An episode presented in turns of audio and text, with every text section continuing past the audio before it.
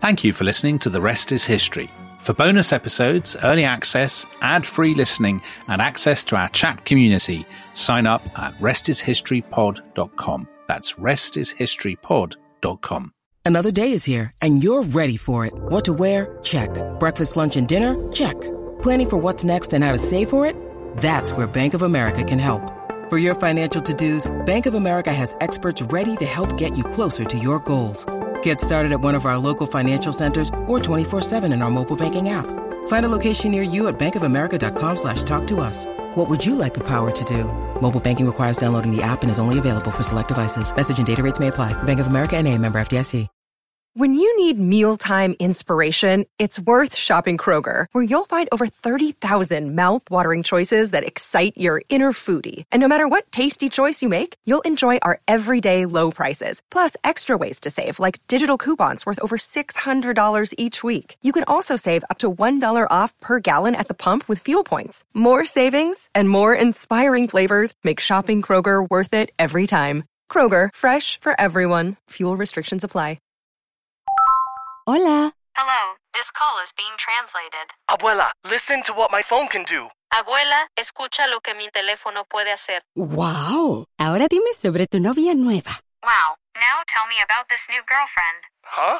Tú sabes lo que dije. You know what I said. Language is no longer a barrier thanks to Live Translate with Galaxy AI on Samsung Galaxy S24 Ultra. Learn more at Samsung.com. Samsung account login required. Calls must be made using the native Samsung dialer.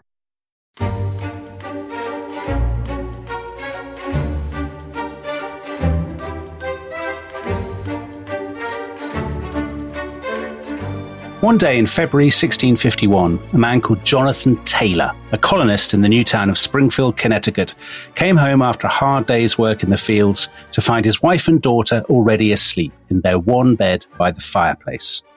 Taking care not to wake them, Taylor crept into bed beside them. But then, with a horrible jolt, he sensed that something was chillingly wrong. He sat up, frozen with terror. Three snakes were slithering across the room towards him. The first glided up the side of the bed, and before Taylor could do anything, it sank its fangs into his forehead. And then the snake spoke a single word death. And the really terrifying thing, Tom, was the snake's voice, because it was a voice Taylor recognized. It was the voice of his neighbor, Hugh Parsons. So, Tom, here we are in the dark and paranoid world of Springfield in New England, the world of witch hunting and witch crazes. And we'll get back into this, the details of this incredible tale. Witchcraft in New England, witch hunting, the search for heretics, for evildoers, for bad neighbors, all this stuff. It feels like a very rich and resonant um, subject right now, doesn't it? It absolutely does. And of course, we're at the beginnings of America in the 17th century in New England. And the question of, of to what extent are future developments in American history being seeded here is a fascinating one. But as you suggested with your gripping account of this, uh, this expression of witchcraft, I mean, considering that New England is, you know, I mean, it is pretty much, you know, these are a series of virgin colonies pretty much. And meanwhile, back in Europe, witch crazes are, are, are sweeping Germany and uh, East Anglia and all kinds of places. It is intriguing, I think, that certainly in the imagination of the English speaking world, New England has a particular resonance. So everyone has heard of Salem, but also I was kind of thinking, you know, H.P. Lovecraft, um, the, the great horror writer with this idea that in seemingly innocent New England towns, terrible demonic terrors wait and lurk. Yeah. Um, and, and if you go to those, you know, the graveyards at Marblehead or places like that, there is something distinctively chilling about them. Do you not think? Is it the contrast? Yeah, it's the contrast, isn't it, between the idealism and the um, the the dream of the shining city on a hill, the imagined commu- godly community, Yeah. and then the the monsters lurking within. The monsters are, are not. I mean, obviously they were embattled in New England. They thought themselves embattled by the Dutch or by the French or by the by the Native Americans, by the Indians as they would have called them. But the monsters are within. That's the fascinating thing. The monster is your neighbor, right? But isn't it also the fact that this is the beginning and these are towns that are literally perched on the edge of a vast, vast swathes of land that, that, that um, for the English settlers, they know nothing about it. Yeah. And that is, you know, I mean, an- anyone who's been lost in a wood knows that that is a, a state in which you uh, are more prone to imagine That's right. witchcraft Yeah. and ghosts and demons. Dominic, do we have someone who can talk about this with much greater expertise than we can? Much greater expertise, Tom. Yes, absolutely. We have uh, Malcolm Gaskill, Professor Malcolm Gaskill. He's the emeritus professor at the University of East Anglia in Britain. Uh, and his book, The Ruin of All Witches. So that story that I start with is the way Malcolm starts his book. Malcolm, um, welcome to The Rest is History. Thank you so much for coming on the show. Thanks for having me. Glad to be here. So, Malcolm, for the benefit of um, listeners not familiar with this period, we are in the 17th century. We're in the sort of 1640s, 1650s, and, and New England. So, why is there a New England at all? Well, in the first half of the 17th century, there are huge migrations to uh, colonial America. And there's been settlements in Virginia early in the 17th century. The Mayflower goes over in 1620, but it's not really until the 1630s that you get tens of thousands of people going from England over there. And there's a whole stack of reasons why they go, the religious reasons and political reasons and economic reasons. Um, people in New England, the clue's in the name, they want to kind of make a New England for themselves. They want to improve conditions for themselves, but they also want to set an example to the old country where they feel it's lost its way in all sorts of things like charity and piety and, and so on. So, Malcolm, the, fame, the, the famous expression of that desire to set an example is uh, John Winthrop, who um, in 1630, as he's sailing out to America, preaches a sermon in which he refers to his ambition to make New England like a city on a hill, a kind of shining example. Yeah. And going with John Winthrop is a man called William Pynchon, who is much less well known. Could you just tell us a bit about him and why specifically he goes? Because he's a kind of, he's in your book and he's a kind of very representative figure in many ways. Yeah, it's an incredible early American life, really. He starts out in very obscure existence uh, in a very small place called Springfield um, outside Chelmsford. And he's a, he's a sort of country church warden and, um, you know, minor gentry, but really kind of nobody. But he goes out to start a new life for himself and has this, what turns out to be uh, an extraordinary adventure. And this is because he, like so many people, feels that. So he's going out in the reign of Charles I, Yeah. as lots of people are. And it's because they think that Charles I is a sort of crypto papist Yeah. who is introducing Catholicism by the back door and flummery in churches and, you know, altars and whatever. That sort of stereotype. So I, I you know, I think Tom and I are great um, Ladybird aficionados. so that sort of stereotype, you know, there was a there was a Ladybird book. So these were children's books for their, our overseas listeners Yeah. um, of the sort of these sort of very starchy Puritans, the Pilgrim Fathers and Plymouth Rock and all that sort of stuff. So that sort of holds up, does it? So if you, you'd gone out, they're all godly and they're all chatting about the Bible and they're abs- there's this kind of austerity to them. Is that right? Some people are more godly than others. Um, some people just go out for economic reasons. I mean, people like John Winthrop and William Pynchon, you know, they've got their, they've got an eye on the main prize. They're entrepreneurs. Everybody's obsessed with land from the start, but you can be interested in that and also be godly. In fact, they feel that that's part of God's plan for them, that they will go out and prosper. They know they're not, you know, they, they are sort of um, conflicting ideals in some or they turn out to be, but they don't think that they are. They think that those things are actually compatible and actually sort of mutually reinforcing, I guess. So that kind of Puritan stereotype does exist, but it's, it's not everybody and it's not everyone through and through. So the relig- the religious aspect of it, for, for the Puritans, there is this idea, you know, that founding the city on the hill, it's this idea that it will be a community of saints.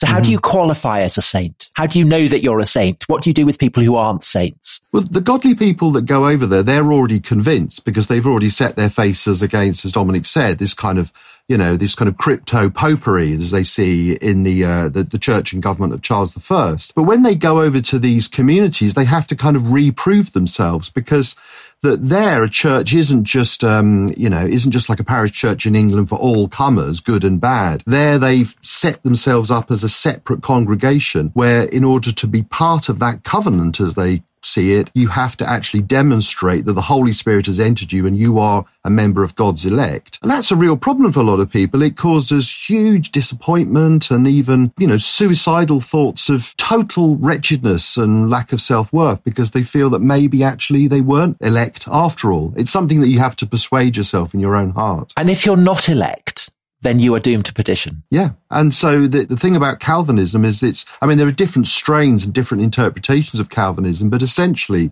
it's the idea that there is that from birth, before birth, there are the drowned and the saved.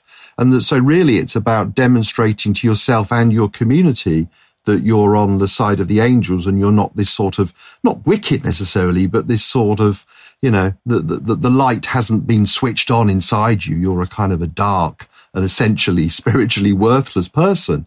So this is pretty tough to come to terms with in their, yeah. you know, in their culture and mentality. So the stakes are, are very high, aren't they? Because you're not just building a new life economically. You're not just building a house and trying to sort of, you know, get food and chisel out, carve out this new life yeah. in a, what appears to be a wilderness. Mm-hmm. I mean, they talk of it as a wilderness. Obviously, there are, as you said, Native Americans. you're surrounded by enemies. But I was going to say, is it that that that causes that drives the witch craze? But of course, they're taking the witch craze with them to some extent, aren't they? Because as Tom said, there are witch crazes in Europe in this period. So, for the benefit of people who don't know anything about it, like me, why are people getting all hot under the collar about witches in the 17th century in Europe before they even get to America? Well, the witch craze is, I mean, there are lots of factors. I mean, uh, there's no, no, no time to talk about in any sort of detail, but to have a witch craze, you need lots of factors to come together at the same time. It's economic and it's religious and it's political and it's cultural and it's legal. And you get all those things together, you can have a witch hunt. This is a very polarized mentality where they feel that there is this battle for the soul of Europe from the 16th century into the 17th century, a kind of long Reformation, where Catholicism has been pushed out of many states and Protestantism has taken over. But that's not a, you know, that's not a happy, healthy transition. That creates religious wars, creates intense religious conflict about really what the shape of Europe should be and in fact the whole of the Western world. And it's part of that tension and that disagreement, a, a kind of collective anxiety about the, what the world should be and what God's intentions are that divides people from the side of God to the side of the devil. It's just a very sort of polarized, bipolar way of looking at oneself and the whole of the world out there. Yeah. And those people that fall foul of it are potentially wicked. So the witch stands in for the extreme form of you know the, the, the negative ideal of what individuals and the nation should be. So the witch is your neighbor, right? The witch is somebody almost always that is very close to you, yeah. or you know, living in close proximity, let's say, and is a an outsider in your community, or is a rival, uh, or, or, both of those things. Witchcraft exists in people's minds in different ways. So there's a kind of idealized form of the witch. There's a, almost a sort of fantasy witch of the devil worshipper who, uh, you know, gathers with other witches on the hillside at midnight. Everyone kind of has that in their mind. But when it comes to making accusations, those sort of people are not apparent. So that it is actually uh, uh, the, the witch becomes manifested, as you say, in someone that's often very close to you. Not so much an outsider, but someone actually, ironically, who's where the, the you know proximity is the problem rather than distance. But it's somebody who falls foul of expectations of uh, you know the way people are supposed to behave within the community. And that doesn't mean to say that everybody who falls foul of that is accused, but you know, that's the precondition. It's somebody who isn't quite playing the game, partly, you know, possibly because that they are a, a dependent, possibly because they are cantankerous, but it's somebody who's not actually just swimming in the stream of, uh, you know, conformity and normality within your often rather anxious, fraught, you know, economically imperiled community. Right. Because Malcolm, that's the key, isn't it? So in New England, obviously you can see that anxieties about light and dark, um, God and the devil, the justified and the unjustified would be incredibly hard simply by virtue of being in very isolated communities amid a kind of vast spreading wilderness. But there is also this, this material element that you hinted at there that people are going out there not just for religious reasons, but for economic reasons. And it's tough and there are great fortunes to be made, but also there are, you know, there are bound to be losers in this sense of competition. And that becomes an important part of in, in kind of why people suspect others of witchcraft as well, isn't it? It's it's people are employing malign means, supernatural means to do other people down. Yeah, that's definitely it. I mean, we should remember that actually these, these Puritans that go over in the 1630s with their demonic ideas, it takes quite a long time for witchcraft accusations to start happening. It isn't that as soon as they arrive, uh, you know, in their stovepipe hats and buckle shoes, they start pointing the finger at witches all around them. It takes getting out the pitchfork. Yeah, quite.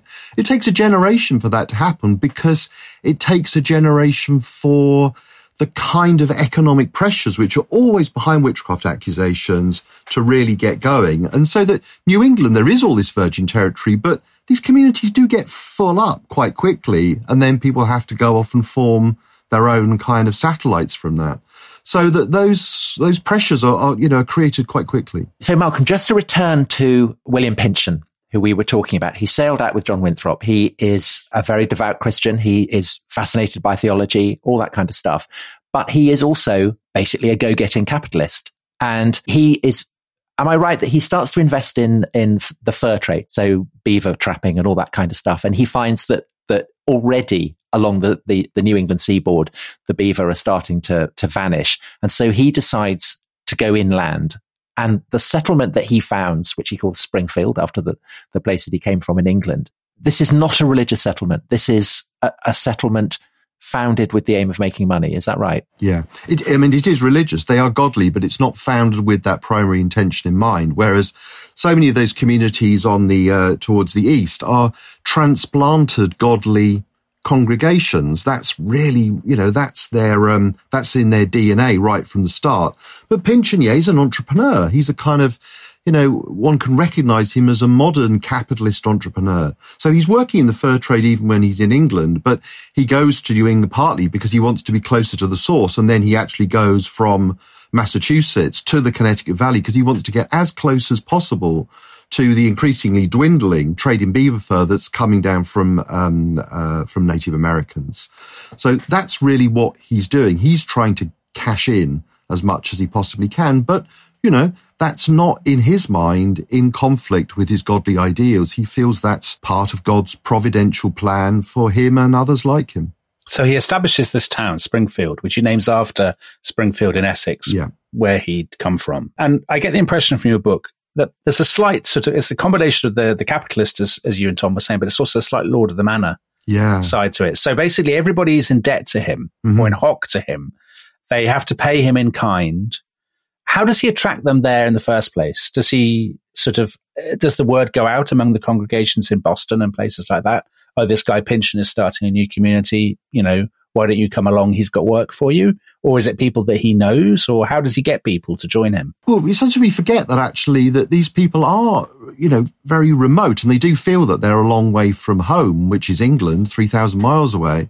Um, but they're actually very well connected. Their communications are really not bad. They're just slower than we would, you know, would happen today. So, so the Pynchon, when he needs something, he sends letters out. He's got contacts all over the place, fingers in pies here, there and everywhere.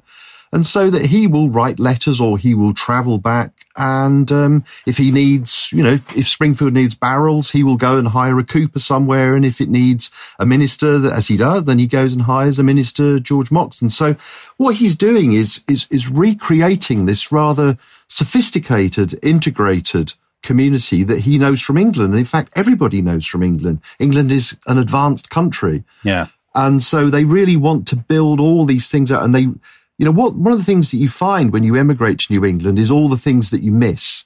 You know, there are all the things that people write back and say, Oh, I forgot to bring this soap, nails, because you can't just go out and buy it. Whereas, of course, in England has shops. Yeah. You know, you can actually go and buy stuff. But, um, so that this is what Pynchon does. And he is, as you say, a kind of lord of the manor. There's always this, you know, one of the historical ironies of this is that, you know, it seems very progressive and very radical, very forward looking, but it's also a very nostalgic enterprise. And so that actually out in America, Pynchon does get to be the modern cat- capitalist entrepreneur, but he also gets to be a very old fashioned lord of the manor, as you say, who controls everything and everybody owes him deference and he passes patronage downwards.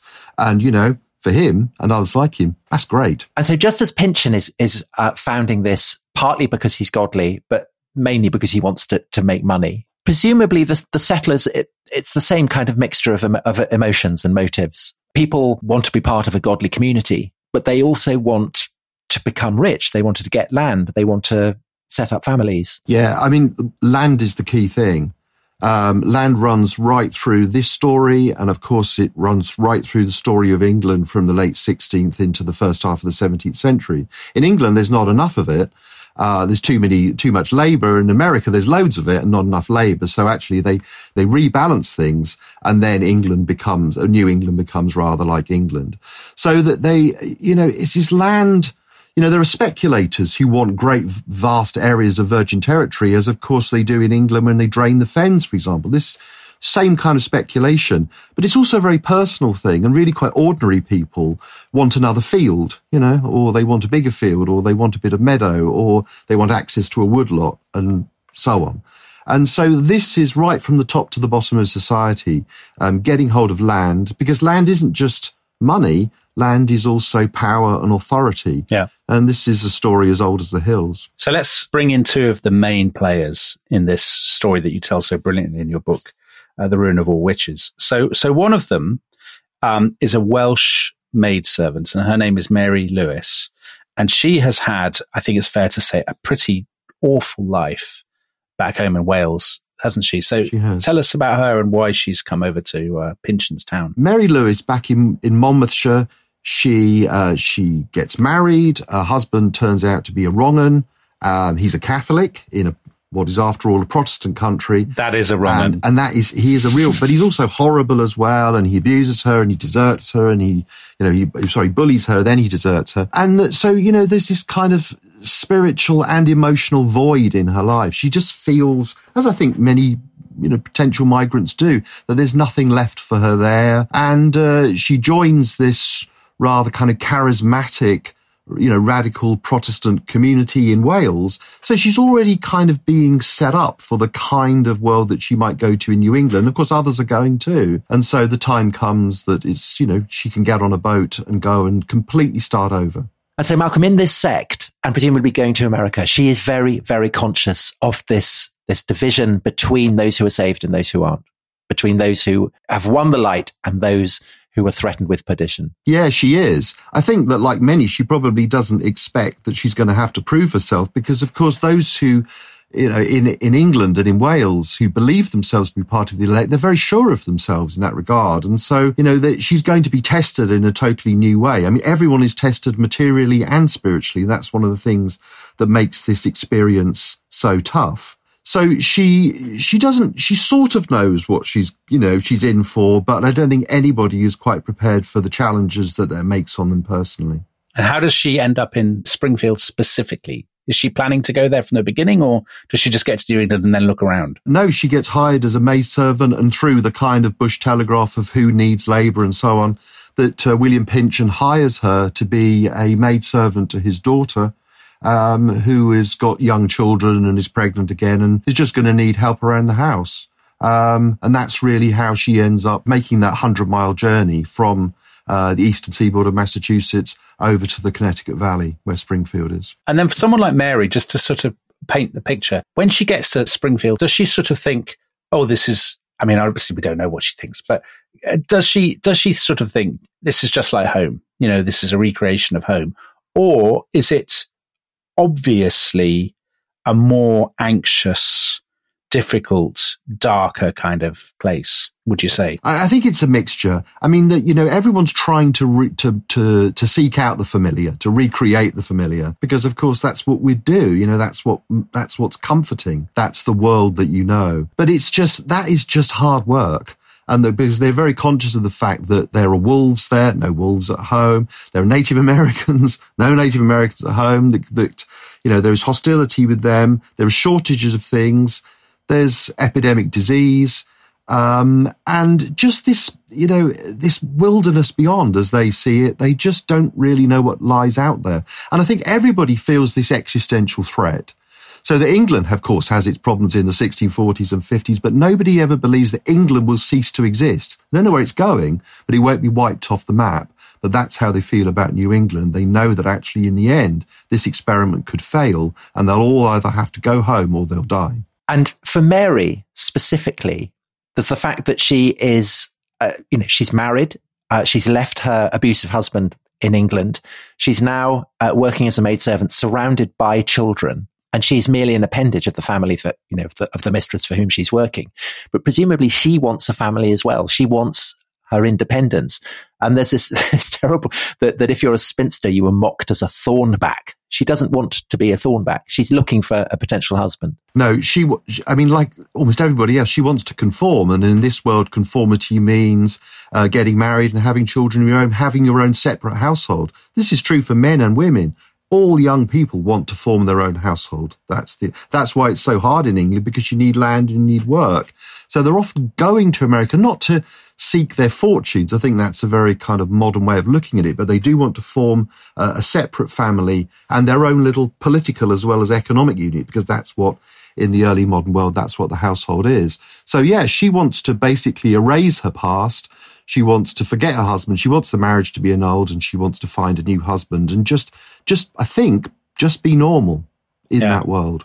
And then as luck would have it, her eye falls on the perfect person. So he is Hugh Parsons. He's a guy that's been brought in to make bricks. Yeah. They need bricks. They can't buy them. And she thinks he's a very fine fellow. He's a sort of physically, to, to make making bricks is hard mm. work. He's a physically impressive bloke. He's perhaps a little bit quiet, mm-hmm. um, as we'll discover. But so her gaze falls on him. And what's his story? We don't know so much about him, do we? He's a bit more. No, we know much, much less about him. Uh, not even entirely sure where he comes from. There are about 20 or so Hugh Parsons, amazingly, in England at this time. So it's, it's a bit hard to tell, but he is, yeah, certainly he must be, I mean, he, he comes across as a kind of, you know, kind of tall, dark, um, mysterious man. I think that, but maybe again, it's speculation, but Mary is possibly slightly intrigued by him because he is actually very quiet. And this is, this is a characteristic that runs right through everything we know about him.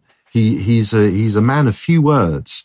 Um, and also few emotions. And of course, that will cause him problems in due course but yeah, you know, she likes him, he likes her, and um, you know, I think that it's it's not a match made in heaven. I'm not quite sure where it's made, but um, they're going to get together. So she gets her her marriage annulled, doesn't she? Yeah. She goes to Pynchon and she gets permission because her husband has deserted her. A Catholic husband back in Wales has deserted her. So she and Hugh get married. And at first it all looks lovely and rosy. They're starting this new life in together, this new household in Springfield.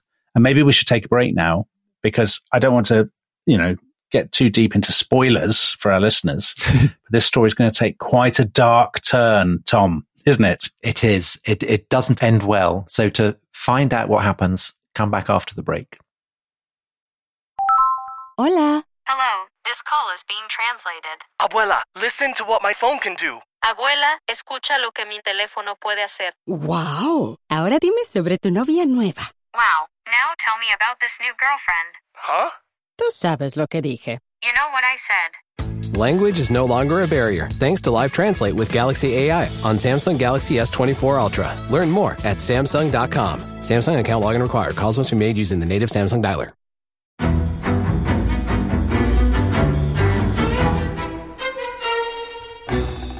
I'm Anthony Scaramucci, former White House Director of Communications and Wall Street financier. And I'm Katty Kay, US Special Correspondent for BBC Studios. I've been covering American politics for almost three decades. Welcome to The Rest is Politics US, brought to you by Goalhanger. Go on, tell us, were those donations you made, like Obama in 2008, was that idealism? Were you hoping to get something out of these campaigns that would serve your own business interests, for example? So I think this will either make this podcast incredibly successful, Katty, or people will be horrified and they'll shut it off right now because I'm going to be very real with you. The Obama donation, I had gone to law school with President Obama. We were not classmates. I was a few years ahead of him. It was 2007. He was then Senator Obama.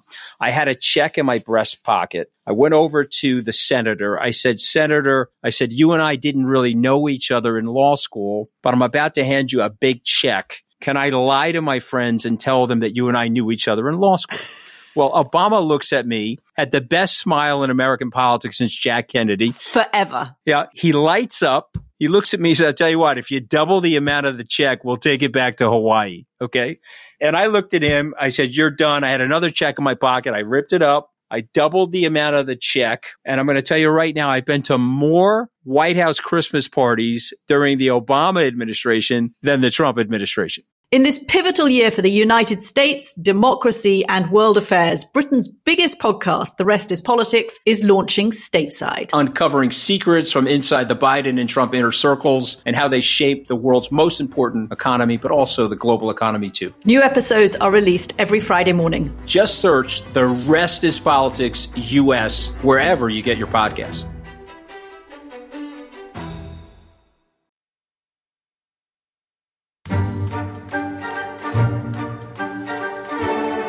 Hello, welcome back to The Rest is History. We are in mid 17th century New England, specifically in the newly founded town of Springfield, where a young couple, Hugh and Mary Parsons, have set up house. Mary has a succession of children. And here to tell us about what happens to that marriage and to the community of Springfield more generally, we have Malcolm Gaskill, author of the brilliant book, The Ruin of All Witches. So, Malcolm, how does the marriage turn out? Well, it starts off okay, I think. Mary is quite quickly becomes pregnant. She has a baby in the summer of 1646, and they both work hard doing what people do in New England households. So Hugh is out um, working on the land and making bricks and building chimneys. Uh, and also doing jobs for William Pynchon, which is what everybody does. And she's at home looking after the baby and um, cooking and cleaning and doing that. It's, I think initially they get it right. But of course, like all marriages, you've got to really work at it. And in Springfield, you've got to work at it like, you know, 110%. And even then, you might not get it right. Yeah. So the threat of witchcraft, to bring that into the story, I mean, that hangs over the community generally, like all communities in the Union. Like people are aware that witchcraft exists. You know, they don't see it as superstition. They know there's a dark world out there, that the boundaries between the spiritual and the material are, you know, gossamer thin. And she is obsessed by witchcraft, isn't she, Mary? She becomes obsessed by it. Yeah, it's very odd. I mean, it's interesting that the people, everybody does know about witchcraft and misfortunes happen all the time and they feel the devil, but it's very unusual for people to actually accuse others of witchcraft. And it's true actually in England too. But there, you know, Springfield's been going for 15 years or more and there's no recorded accusations of witchcraft, but that suddenly in around 1647, there are rumors of witchcraft which are coming from Boston and up the Connecticut Valley. It just seems to be taking hold. You know, it's just, it's in the air before actually anybody points the finger. And Mary strangely does become really rather preoccupied by the idea that there are not just witches in, but that maybe there are witches coming from other communities. As a woman arrives from the parish of Windsor downriver called uh, a widow called Mercy Marshfield, and Mary just gets into her head that she's, as she said, brought the devil with her. I mean, Malcolm, one of the things that, that really struck me reading your book, perhaps because my um, my wife is a midwife, was the degree to which the paranoia about witchcraft seems absolutely implicated with the process of childbirth and child rearing.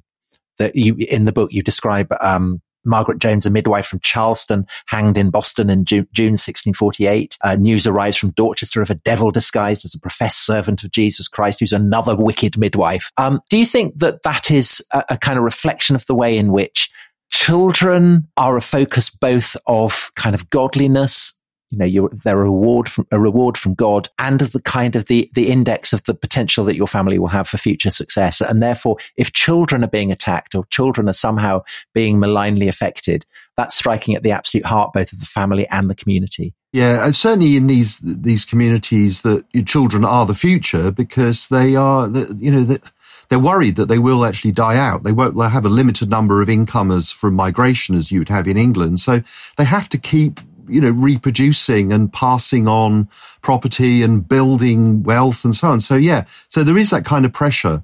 But we should remember that there's an incredible emotional attachment to children too. This is kind of myth that, you know, infant mortality is so high that you just have children. If they die, it's like, oh, well, we'll have another one and so on. But, you know, people are extreme, people love their children and that they're incredibly distressed when they die and they don't really get used to it so that, ch- that children are often at the center of witchcraft uh, uh, accusations because of the anxiety that they cause their parents. And I think that, you know, here we can, you know, there's, there's a bit more of a universal story, even if it's hard for us to identify with the strictly demonic side of their accusations. That seems very remote to us. But actually, if you think about the love that you feel for your children and, you know, how you'd feel if somebody threatened them, especially something threatening them you couldn't naturally do anything about, I think then you get much closer to the idea of what witchcraft was in a community. I'm also struck by the fact that you mentioned that the, the mood changes or the mood darkens around 1647.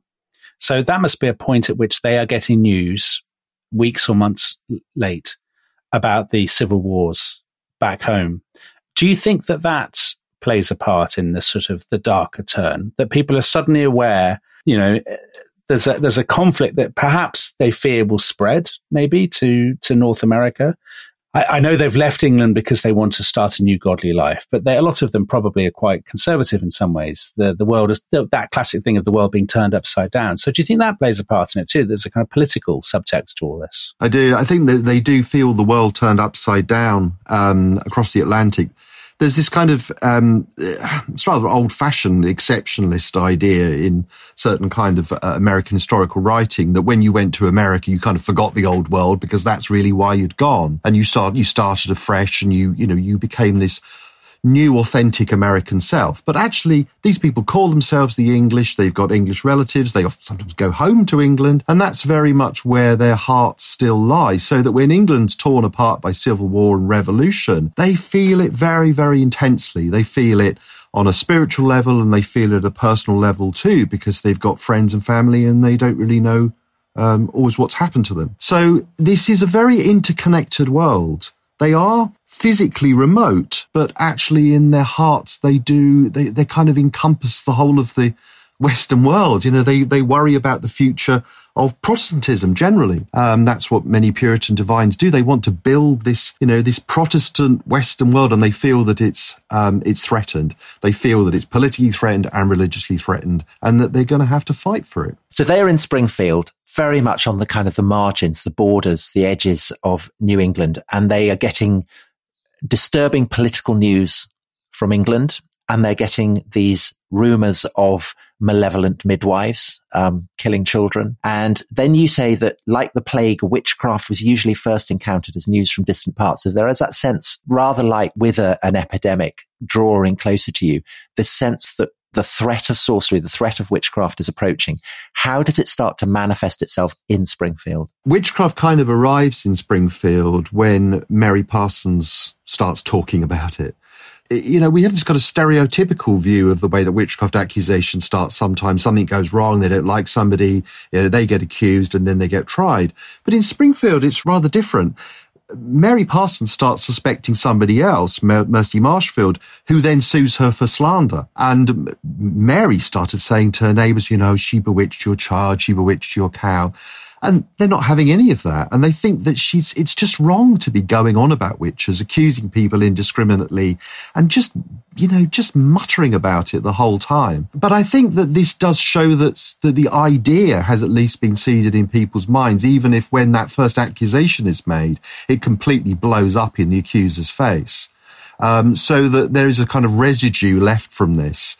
And as you say, that the idea of Springfield has drifted up the valley, it's drifted across New England, but it's kind of here to stay. You know, it's not, they're not going to reverse that just by having a, a, a successful slander trial. So Mary is fascinated by witchcraft. She's accused her neighbor of unsuccessfully of, of being a witch. And we get into this extraordinary situation where she begins to think that not only her husband, who she's kind of, you know, the marriage has gone sour, they've they've suffered disappointments, the tragic loss of um, a child. Uh, Samuel, I think it is, isn't it? Their little boy has died. She becomes convinced of two things: one, that her husband is a witch, and secondly, that she is also her witch herself. I mean, that's an extraordinary, to us, utterly inexplicable development. So, what's going on there, do you think? I think Mary undoubtedly is suffering from some kind of mental illness. She seems deluded. Um, you know, I don't talk about this in the book because I'm trying to sort of stay in their world, stay in their categories. But the things that she describes, the sort of symptoms that she displays would be consistent with postpartum psychosis, which is much rarer than postnatal depression. And she does seem very strangely deluded. I mean, her husband is horrible. And it does seem that, you know, it, would, it wouldn't be strange to infer that maybe he had the devil in him to some extent. But she actually really does start to feel that he has given himself to the devil and he's a witch. He starts to suspect that she is a witch because of the way that she behaves. And also because of, I think, this spiritual wretchedness that we talked about earlier, this sense of that can overtake some people of, of, of a lack of self worth, um, that she starts to believe that she is a witch too. And this would explain some witchcraft accusations we get in the old world too, that people confess freely because they've actually persuaded themselves and others have projected that upon them that actually they might be a witch against their own will. Um, so Hugh, to go back to him. So you said he's a, he's, you know, it would be reasonable to infer that he had the devil in him. And we talked before about him being quiet. So that quiet is actually what damns him isn't it? Yeah, to a point. I mean, he's quiet sometimes, but he's actually, I mean, he has to do these brick deals. Everybody wants bricks because, well, one, because wooden chimneys set the house on fire. That's obviously a bad thing. Um, but they, so they want brick chimneys, which are better, but they're also status symbols. So you've got to imagine that there's these men who are hiring Hugh Parsons to build them chimneys. They're very dependent on him. And this is a world where everybody's dependent on everybody else, but it causes difficult relationships. Pynchon makes their lives possible, but they kind of resent him too. Hugh Parsons gives them bricks, but they resent that dependence. So that there, there are arguments. Every time Hugh Parsons goes and does a brick deal, he, he ends up with some kind of row where he threatens them. And so that he is, you know, he's a difficult, cantankerous, awkward character and then he's quiet. You know, so it's, a, it's, yeah. it's this weird contrast between abs- absolute fury and then this kind of brooding, taciturn mystery about him, and that really is um, that's his undoing. The amazing thing about this book, I thought, considering that this is a very obscure place.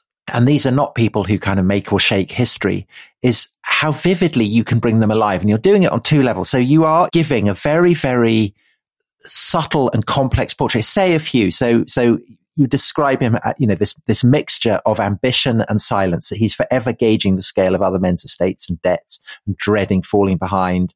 Um, that he feels a sullen envy that one physician described as a sort of grief mixed with hate. So these are characteristics that we can recognize in our terms.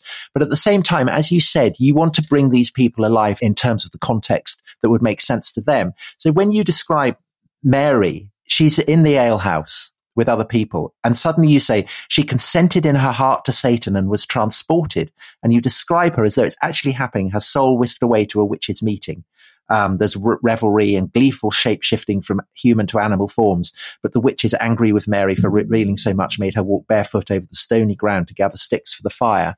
So this is a really kind of fascinating tension within the way that you're writing the story. That these are people who are both vividly real. They feel like, you know, they could be characters from a novel and simultaneously you are situating them in a world that is very, very different to the way that we would see the world. Yeah, I mean, the writing of it, I was kind of, you know, I'm walking a line. I mean, I'm trying to communicate to a you know, modern readership, obviously, but the, the, the, there's a difficulty. I mean, I don't believe in witchcraft and I don't believe that the uh, many of these things were actually happening, but it's very important that I believe that they believed it. And the, the, you know, the danger is sometimes that you, know, you spend all this time trying to build up this, uh, you know, this very authentic 17th century world and then you kind of break the spell. You know, it's like breaking the fourth wall um, and telling the audience, you know, so everything's a nod to, to the reader that actually maybe this was encephalitis or the children were having, were suffering from diphtheria and they called it melancholy, but actually she was suffering from clinical depression. Every time you do that, I think it jars. So I'm trying to kind of stay within their,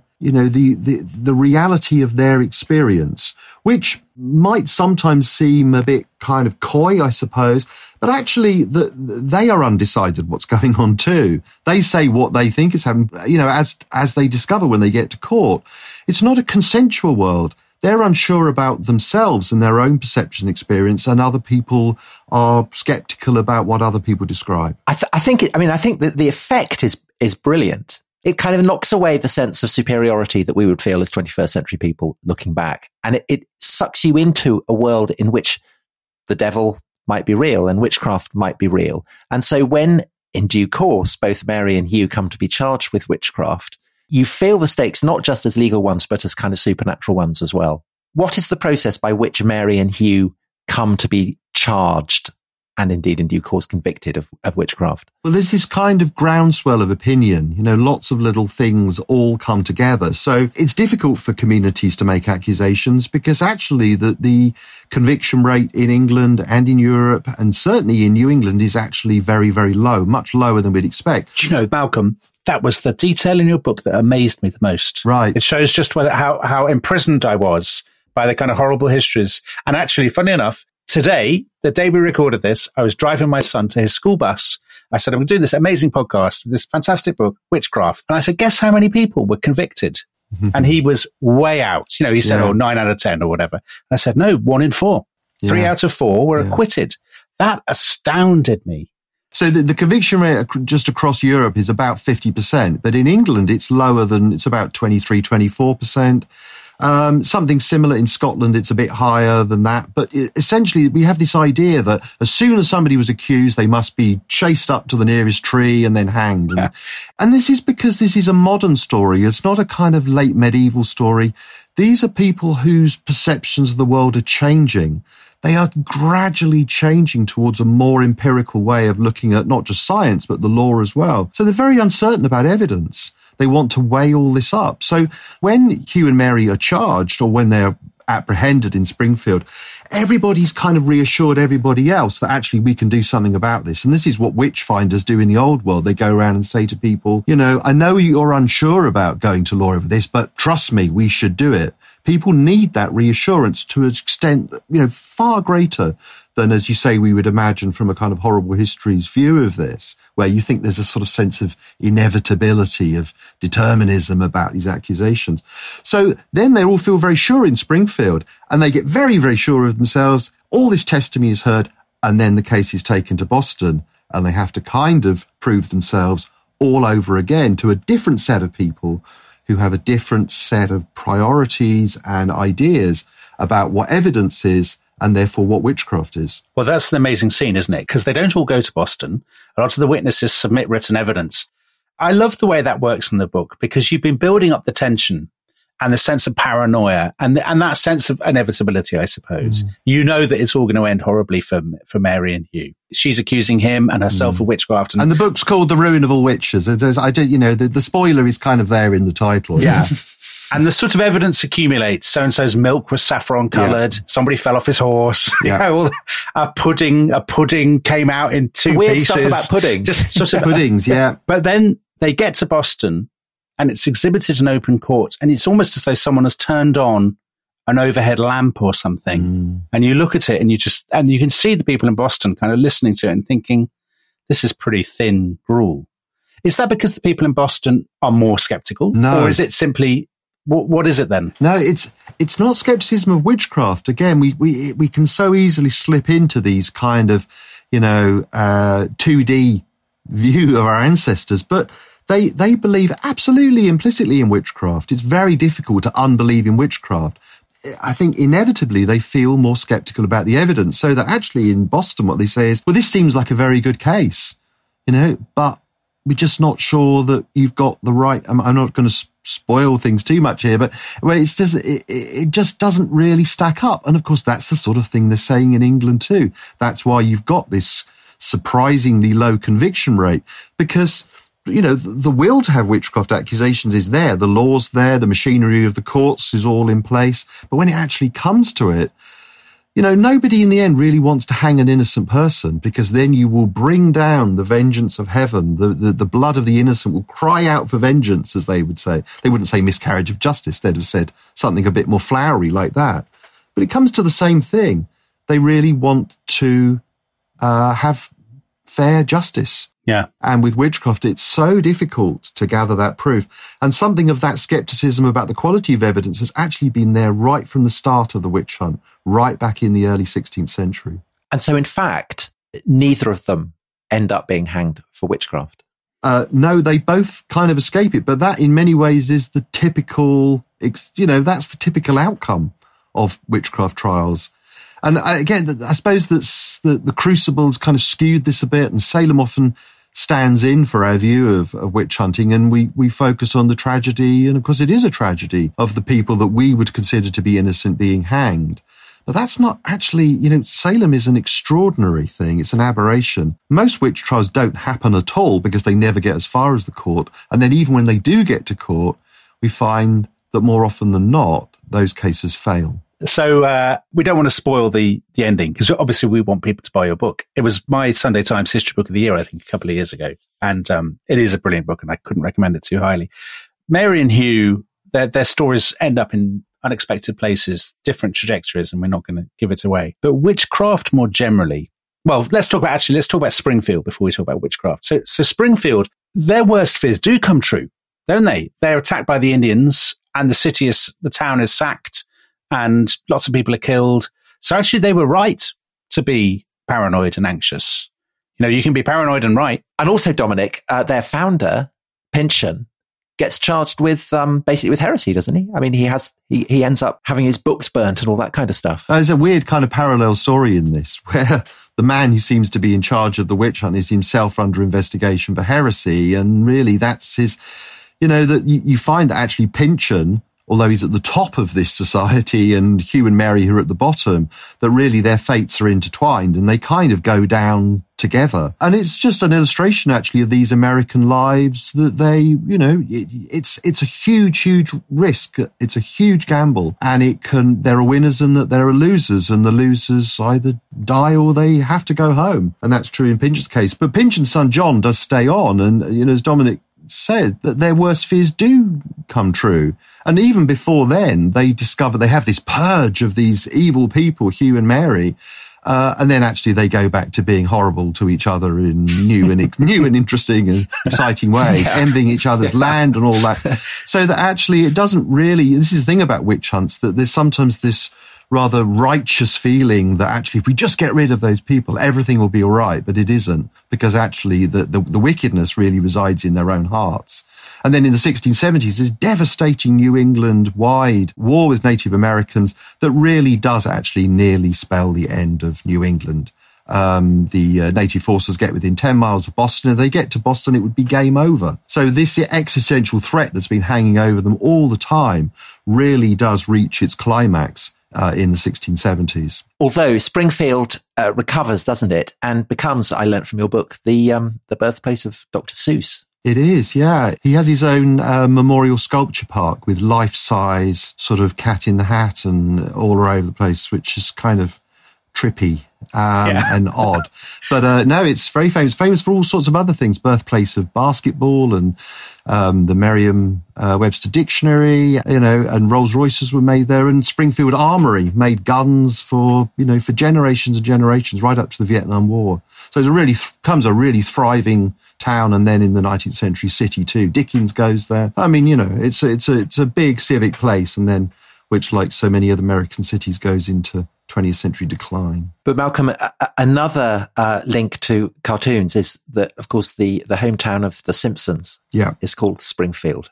Springfield serves as a kind of, you know, an image of, of American every town. Yeah. And the obvious question, I suppose, that's been hanging over this whole episode mm-hmm. is the extent to which what is happening in our Springfield in the 17th century, to what extent are patterns being established that you can trace throughout the entire course of American history, perhaps into the present? What, what do you think? Well, I, I, think there are patterns. They're not necessarily uniquely American, though, I think. I mean, they do, one of the things they do achieve in Springfield is they, like so many other colonial communities, they do recreate Old England. They have rather similar patterns of class stratification and, um, and, and manufacture and um, agriculture and so on. It's it's often actually really rather similar. You know, the, the, similarity in the end is that people want to belong to something, a society and a community, but essentially want to build their own households. And sometimes they do that comfortably, and sometimes they do it in opposition with their neighbours. And that becomes actually, I think, a very modern story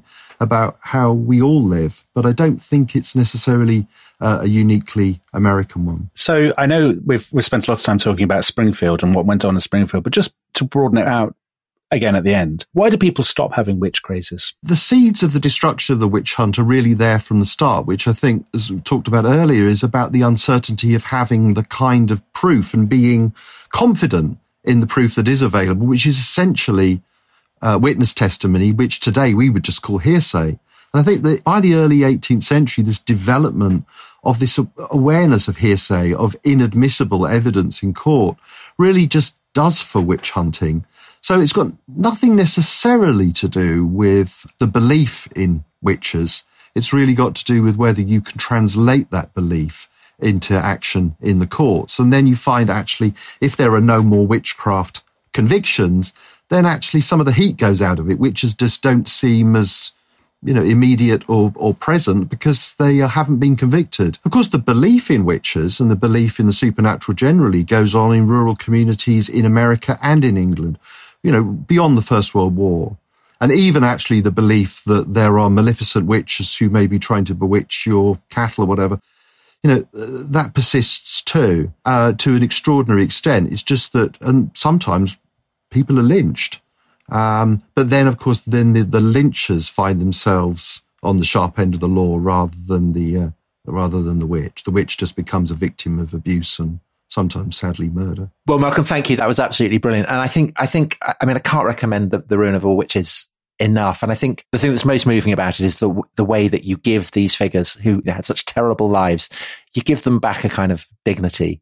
You talked about Hugh being a kind of terrible man, but there is I mean, you know, in the spectacle of his grief for his children, very, very touching, very, very powerful. So yeah. thanks so much for writing it. Thanks so much for coming on the show. And uh, thank you, everyone out there, for listening. Bye bye. Thanks for having me. It's been great. Cheers. Bye bye.